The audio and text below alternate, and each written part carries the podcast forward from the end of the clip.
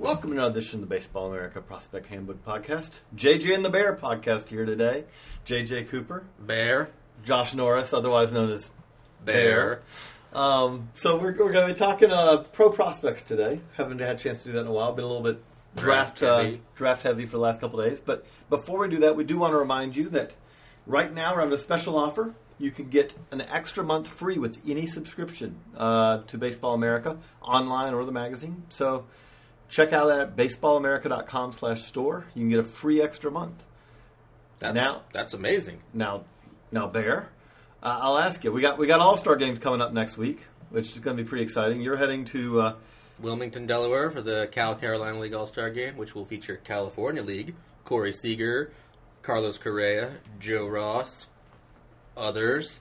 unfortunately no Julio Urias. I don't think. No Julio Urias. Uh, Carolina League, Gallo is gone, but, you know, that's okay.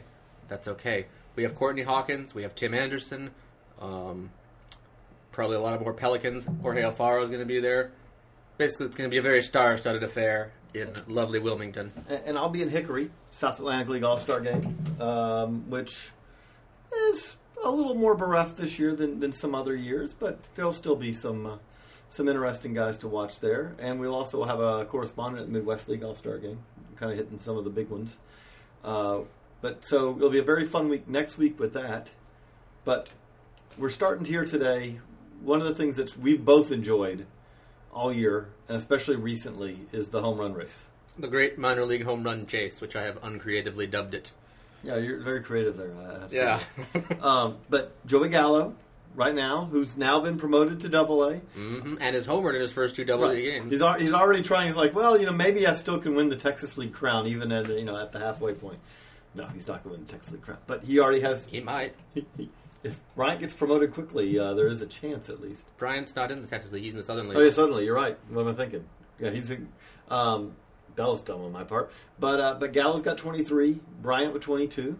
Pete Pete Peter O'Brien, 22. 20. Adam Duvall, uh, Fresno, with 20. That's four guys with 20 home runs in the minor leagues. At this date last year, the leaders were uh, at 18 apiece. And No, Joey Gallo at this day had 20.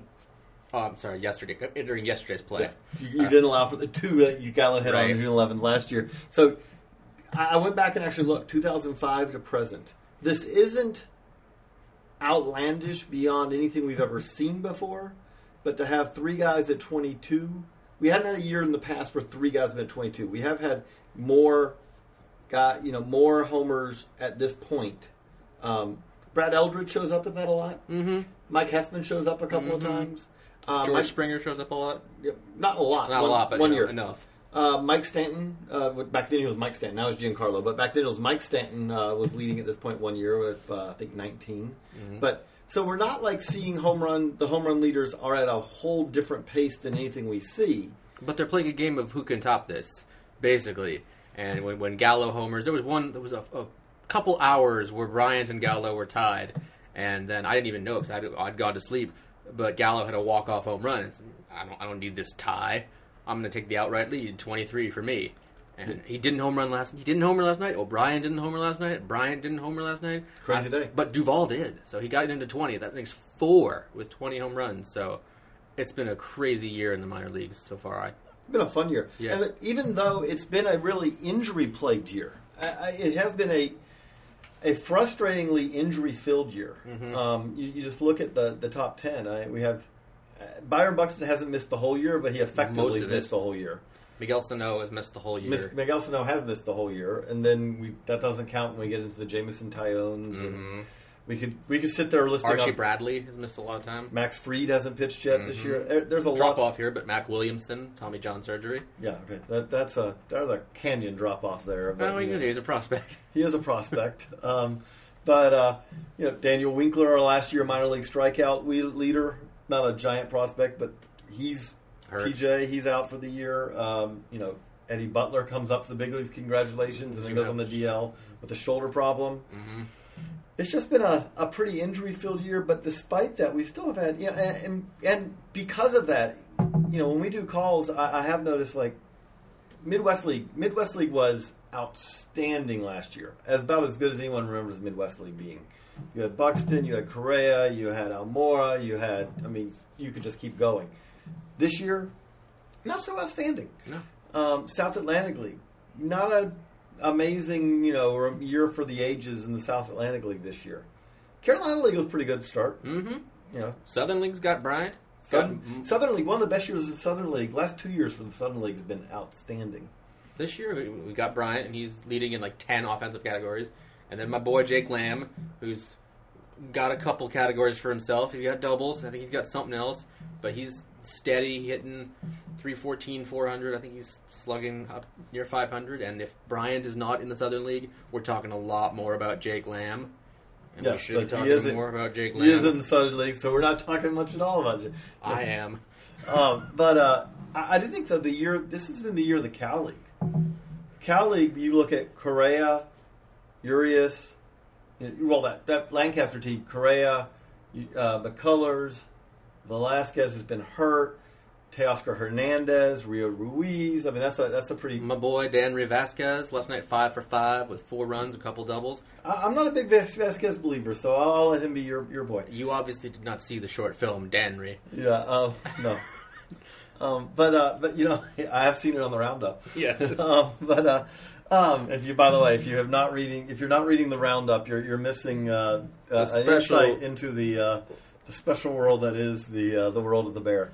Um, but uh, but you know, it's been a really good year. Urias, Seager. Oh yeah, Seager. uh, Jesse Winker's having a really good year for Mhm. Bakersfield. There's a lot of guys in the Cal League. I'm leaving some out when I just on the top of my head just rattle them off. But but it's been a, a good year for you know for the Cal League.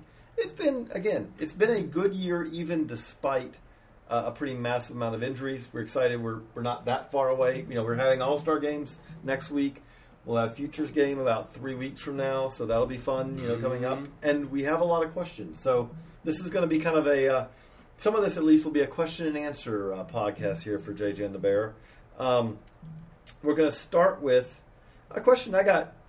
Uh, I've answered this a little bit on Twitter, but uh, but I, I think that you know that that you can kind of weigh in as well. Frogman Matt asked, uh, "What kind of prospect do you see Joey Gallo being?" Okay, and then he asked. He kind of followed up. He was wondering if the glove was good enough, or was he going to be a DH? Which I don't think he's going to be a DH. no, he's not going to be a DH. Was my answer. There's no. No. you, you, maybe he's not a third baseman when it's all said and done. But it's not like written in stone. Right. It's like I did a study about shortstops when the season started. That the thing with the shortstops that jumped out was is if there's a suggestion he might be moving, there's about a seven seventy percent chance that he's gonna move. I don't know if that's true of third baseman yet or not. I haven't done the same study, but if you say even that, so that would put him at a, if that's true, if it translated over, so he has a thirty percent shot stand third base, let's say, because there is, you get guys who say I think he can stay there. You get other guys who say he's going to end up being too big. You get you know different, you know maybe he starts there and moves, but the point of it all is is wherever he's going to move to another position. It's not going to. Yeah, You're not going to sit him as a DH. And if you put him in a corner, he obviously is going to profile there with the power potential. oh, I mean, You by corner outfield, or you know, he, it'd be a waste to put his arm at first base. But Yeah. at the absolute worst case scenario, he's a first baseman. I think if you decided he couldn't play, got too big for third base. I think the first thing you do though is just say, "Hey, let's put you out in right field." And by the way, he'd have one of the best right field arms in baseball. With but maybe not the best in the division even. Josh No. Reddick, no, Josh Reddick and Cespedes is like um, not a right fielder, so I was like, uh, if it wasn't for him, I'd be the best arm in the right field. But I'm playing left because of that dude. yeah. Yeah. So, but Joey Gallo, as I posed in the roundup the other day, just take a minute, readers, and think about what kind of monster you would have on your hands with a guy who, if he sticks at third base, with 50 home run power. Yeah, you've got a monster. You've got last year's Chris Davis if he were at third base, basically. Right.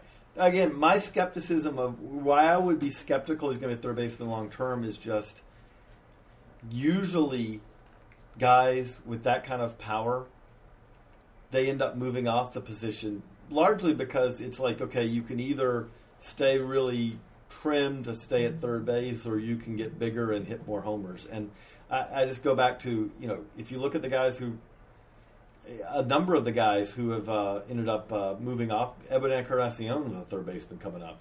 His power really kind of, in some ways, was unlocked when he got around to uh, to being a first baseman predominantly. Um, you know, Jim Thome was a third baseman coming up, and at some point they went, you know, let's, you know, let's let's let him just play first base and uh, enjoy the power.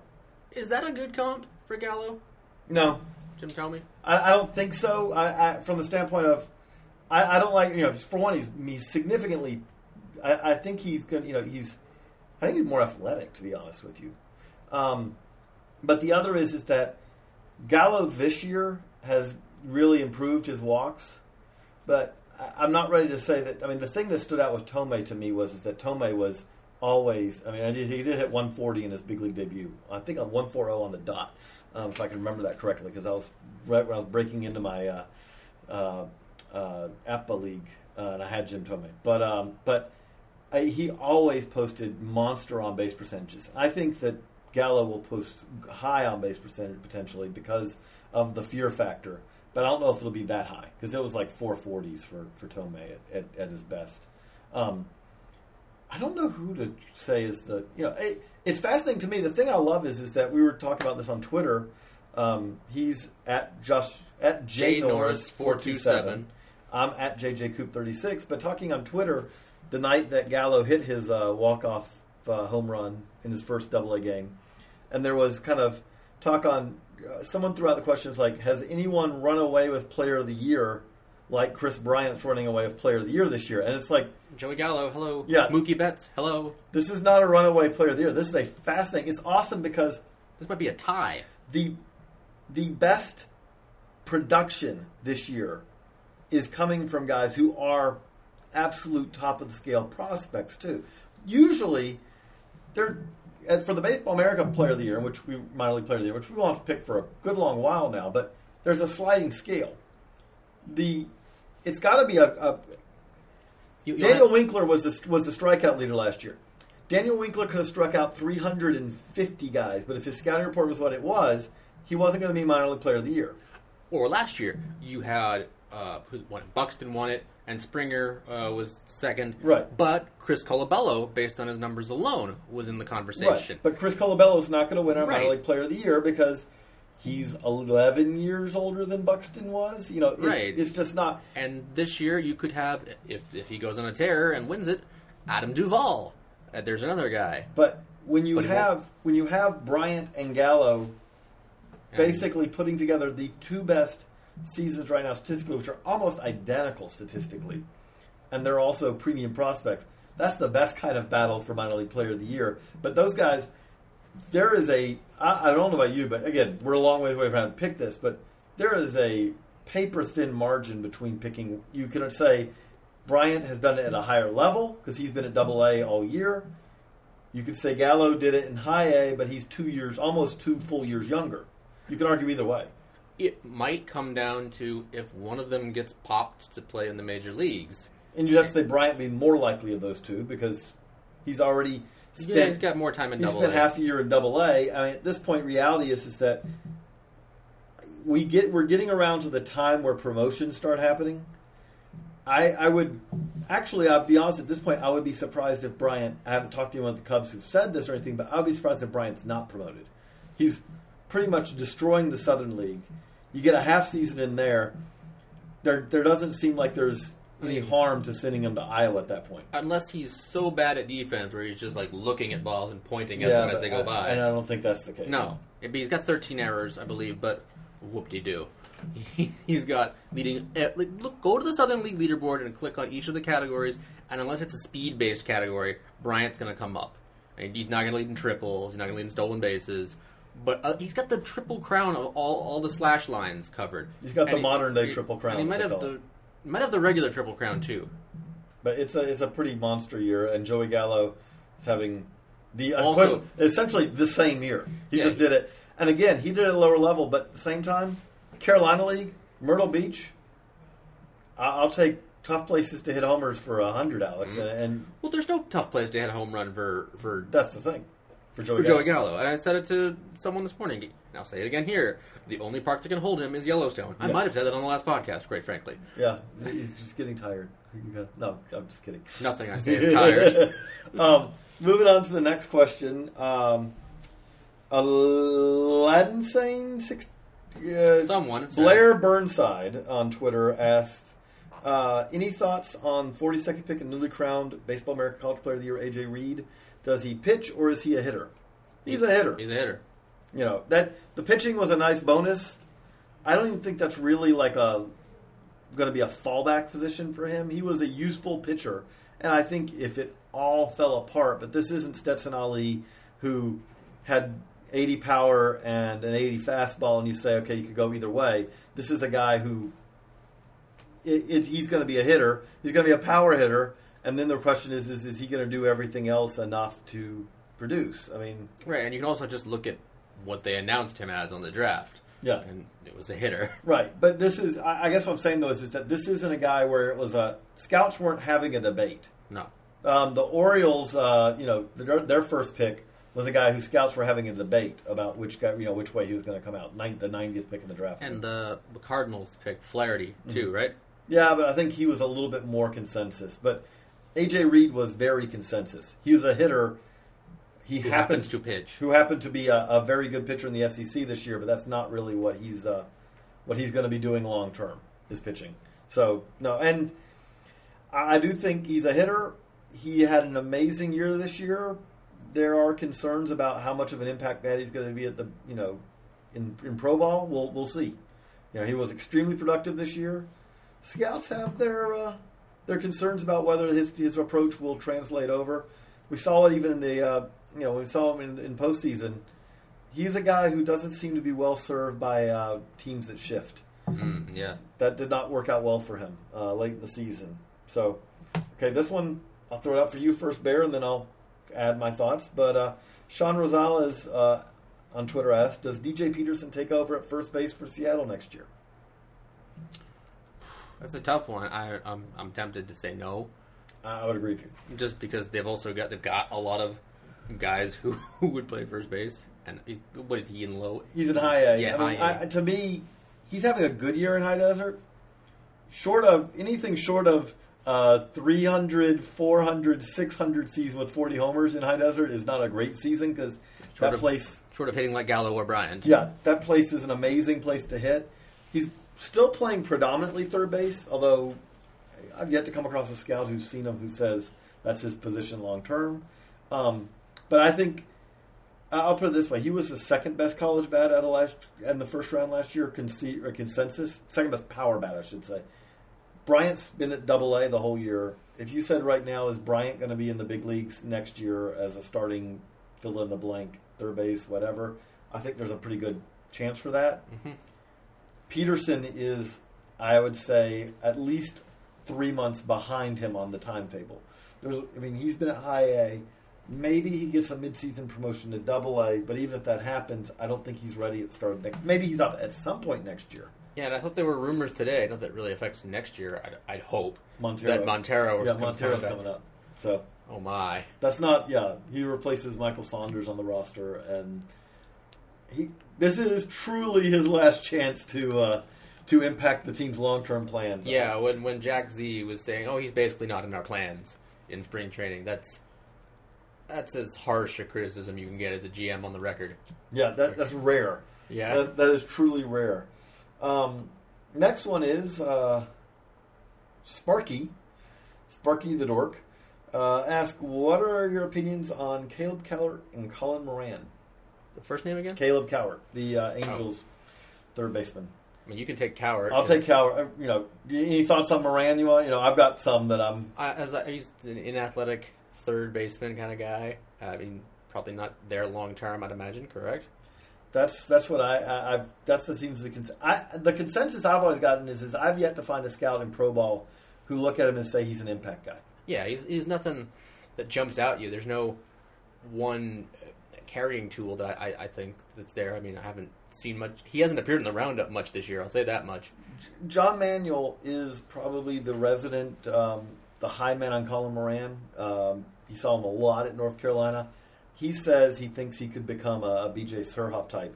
That's probably, I'd say right now, that's probably the high side. And why has BJ Surhoff come up so easily? You played at North Carolina too. And they're related. And they're related, Yeah. yes. But us also worth remembering BJ Surhoff was. Uh, it took several years in the big leagues before BJ Surhoff was a productive big league player, um, and then you end up having you know. But he had the whole catching: is he a catcher? Is he not? Kind of thing. Moran, it's more of he's a third baseman, and we talked about Gallo and Gallo's. Gallo's options are he's a third baseman. If not, he's a right fielder. If not, he's a left fielder. If not, he's a first baseman. I would say with Moran, it's he's a third baseman. If not, he's a third baseman. He's a first baseman, Right. and that's where it ends. Because his real problem is is that is he going to have is he's got a strong arm, but is he going to have enough mobility to, to stay at the position? And then the question is is does he hit for enough power? It's more of an oppo approach. You know, it's it's more line it to the opposite gap. Is that going to be an approach that uh, that uh, as a as kind of a slow footed guy is that going to be enough at a, at a corner? And we'll we'll we'll see. I'm with Cowart. You know, Cowart, you want to see more. To be honest, I mean there aren't a whole lot of Angels who are having great years. He's you know right now not one of you know he I, I think Cam Bedrosian, I think, probably had the best year. Cam. Bedrosian having a having a, a, a good year. You know, a little struggle after you reach the majors, but to say, I I think I tweeted something about this. For a guy who had a six ERA and low A at the end of April last year, He's in the majors now. He's in the majors just over a year later. Like moved from the, he's example number eight hundred and fifty-two of how we always get the question, well, why do you downgrade a guy if he's a reliever? Because the answer is is that because if you take anyone who's a starter and you move them to the pen, they have a pretty high likelihood of being significantly better. Cam Bedrosian, as a starter, could not get Midwest League hitters out. Cam Bedrosian as a reliever, you turn around, is in the big leagues within his minor league strikeout to walk numbers this year were astronomical. Like before he was promoted from high A, I, I think he recorded 15 of 22 outs were strikeouts. yeah, it was something absurd. It was absurd like that. You, you go from that to, you know, again, that's just the difference between starting and relieving. Next question we're jumping on to here is uh, uh, I got a couple of uh, Reds questions. We start with an Astros question, though. Uh, this is actually from Jason Cardwell, called Cards Jason. So I don't know if he's an Astros fan with a name that's Cardwell, Cardwell, or if he's a Cards fan who is asking an Astros question. But or, he or he's seeking an advanced scouting report for an Astros Cardinals World Series this year. No, not this year. Um, but uh, he says thoughts on Preston Tucker promotion. In case you didn't know, uh, today the Astros promoted outfielder Preston Tucker from Double A, where I think he had 17 home runs, uh, to Triple A, and so he'll be heading to Oklahoma City, and he's probably been one of the better sleeper guys this year. I don't think, if I remember correctly, he made the Astros top 30 coming into the season, which is not a reflection on him. It's just a reflection on how insane the Astros top 30 was. I mean, I could have easily gone 40, 45 guys deep. Um, and I think he's a name to keep an eye on. Power with plate discipline. I, again, I'm top of my head, but I have been looking at Preston Tucker le- lately. 26 walks, 40 something strikeouts, if I remember right, at double A, you know, getting on base and slugging. Uh, he's always had power. Um, you know, your nickname, nickname's Bam Bam, you, you have power. But I would not be surprised at all if we saw Tucker playing left field. He's a left fielder long term. I know he's playing right right now. He's a left fielder. I would not be surprised at all, though, if we saw Tucker in the big leagues for the Astros at some point this year, um, because for one, they still they have two outfielders now. They're up to two. Dexter Fowler and George Springer are legitimate big league outfielders. They need a third. Is it going to be Tucker long term, or is it going to be Santana? I, I wouldn't be shocked if Austin Wates, actually, who's a fourth outfielder long term, but maybe he gets a chance to add to the uh, to you know get one shot at it before uh, those other guys come up. Teoscar Hernandez is in high A, is another guy who down the road could be added to that mix. There's a there's a lot of guys that they have essentially battling for one to maybe two spots long term because you know how long will Fowler be there long term. But anything you'd like to add to that, or is that That was that was succinct. That was good. so? Uh, so then we go to a Jesse Winker question. Um, sorry, my phone just went to sleep. So let's see here. Uh, the Duke 68, uh, who's a, a longtime question asker on the BA podcast, and I'm trying to remember. The Duke, I'm sorry, I forgot who this is actually, but I know who, who this is, so I just forgot.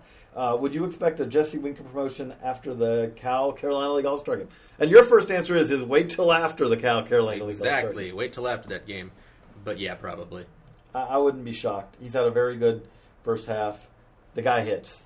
The guy really hits, and he hits with plate discipline. It's power with ability to hit for average, ability to get on base.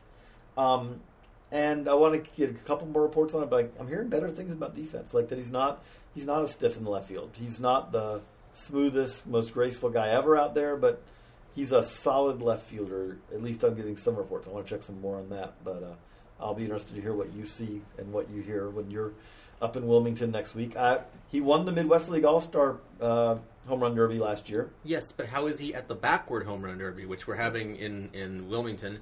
Because like hitting in Wilmington uh, is is like trying to hit in a cave.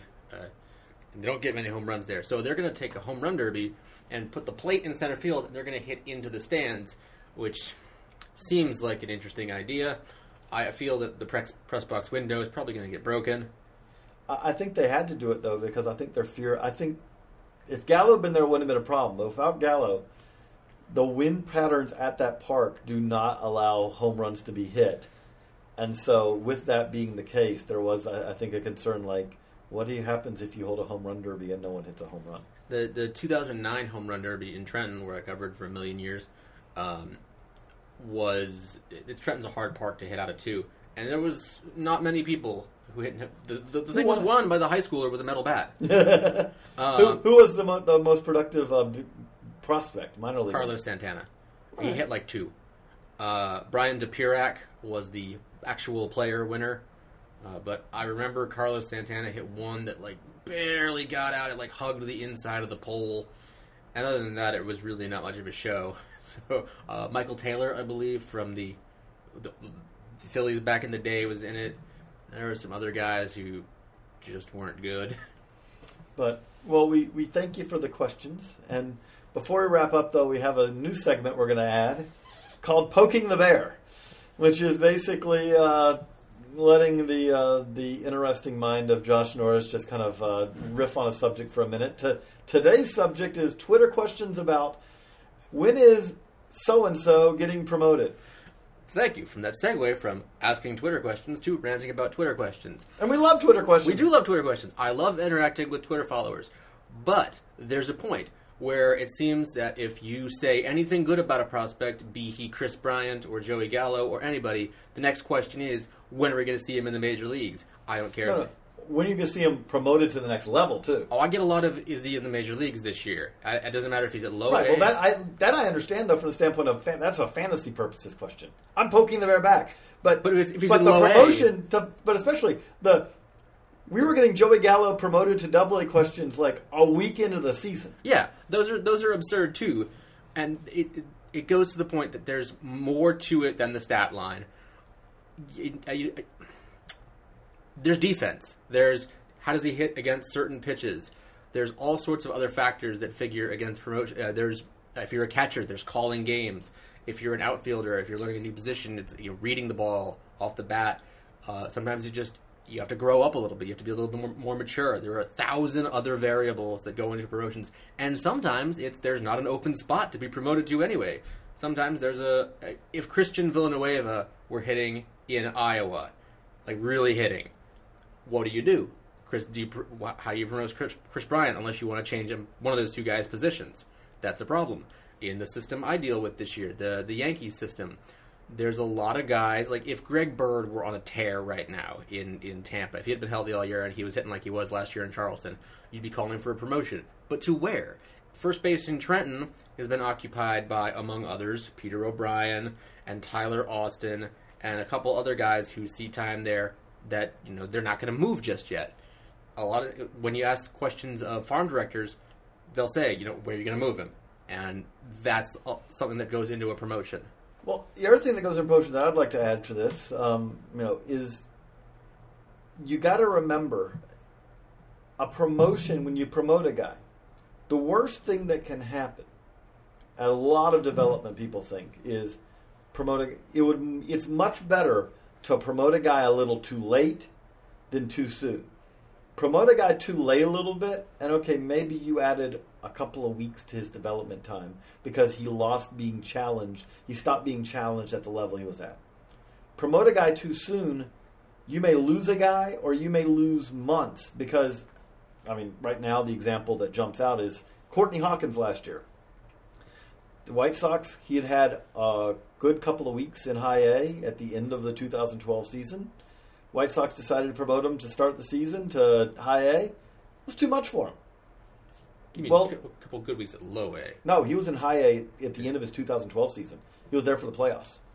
So they thought, okay, we'll keep him in high A. He wasn't ready for it. Spent the whole year there. Then you have the whole debate of do you demote a guy back to a lower level? Do you keep him there?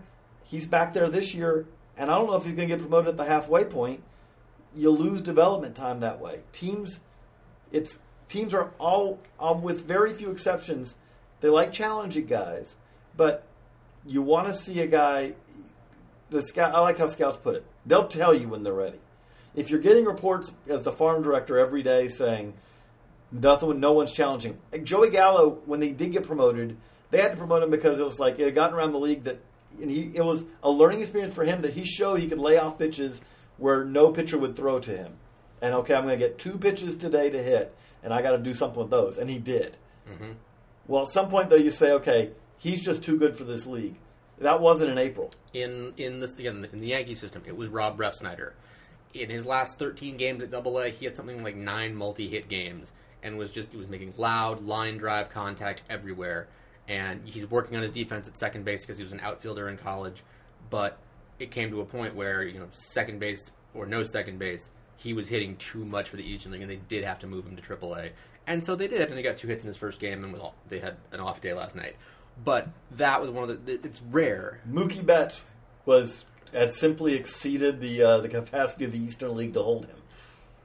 Yes, and there's a funny story there that I'll tell off air, probably. They're going to save it, you know. Um, You, you don't want to put all our best stuff on the podcast. right. Um, Thanks for subscribing. yeah. yeah. Go to the super secret podcast to get after hours director's cut. Uh, but that's the that's the point. It takes time with promotions. It's not just a week or two good weeks at a level. There's a lot of stuff that go in there goes in there, and even if your guy gets promoted to the big leagues, it's not necessarily going to cure all that ails your big league club. There's not too many guys, be they Gallo, be they Bryant, be they uh, Be they're, they they're gonna, be they Polanco, who are going to be the magic elixir at, at, at the level and turn the Pirates into pennant winners. They- I mean, I guess Puig kind of helped with the Dodgers, but there were a lot of other of factors. Ramirez helped him out Yeah, a a lot. lot of other factors too. Puig, Puig by himself couldn't do it all. So, You tried. You did a lot. in summation, be patient with your prospects. But at the same time, keep keep hitting us up with your Twitter questions. Absolutely. Again, he's Jay Norris four two seven. I'm JJ Coop thirty six. This has been a uh, another episode of JJ and the Bear. Uh, thanks for uh, for all the uh, questions. Thanks for listening. Thanks for the download. And we will talk to you hopefully again next week. We'll be talking to you post All Star games. hmm and the futures games will be getting ready to We're getting closer. we're getting closer. So thanks again, everyone. Swimsuit? Check. Sunscreen? Check. Phone charger? Check. Don't forget to pack the 5 Hour Energy. It fits great in a pocket or carry on, and the alert feeling will help you arrive ready for anything. Now get 20% off when you use code 5HE Travel at 5hourenergy.com. Expires April 30th. One time use only, not valid with other discounts. Remember, visit 5hourenergy.com and use code 5HE Travel to save 20%. Everybody in your crew identifies as either Big Mac Burger, McNuggets, or McCrispy Sandwich. But you're the filet fish Sandwich all day. That crispy fish, that savory tartar sauce, that melty cheese, that pillowy bun. Yeah, you get it. Every time. And if you love the filet of fish, right now you can catch two of the classics you love for just $6. Limited time only. Price and participation may vary. Cannot be combined with any other offer. Single item at regular price. Ba-da-ba-ba-ba.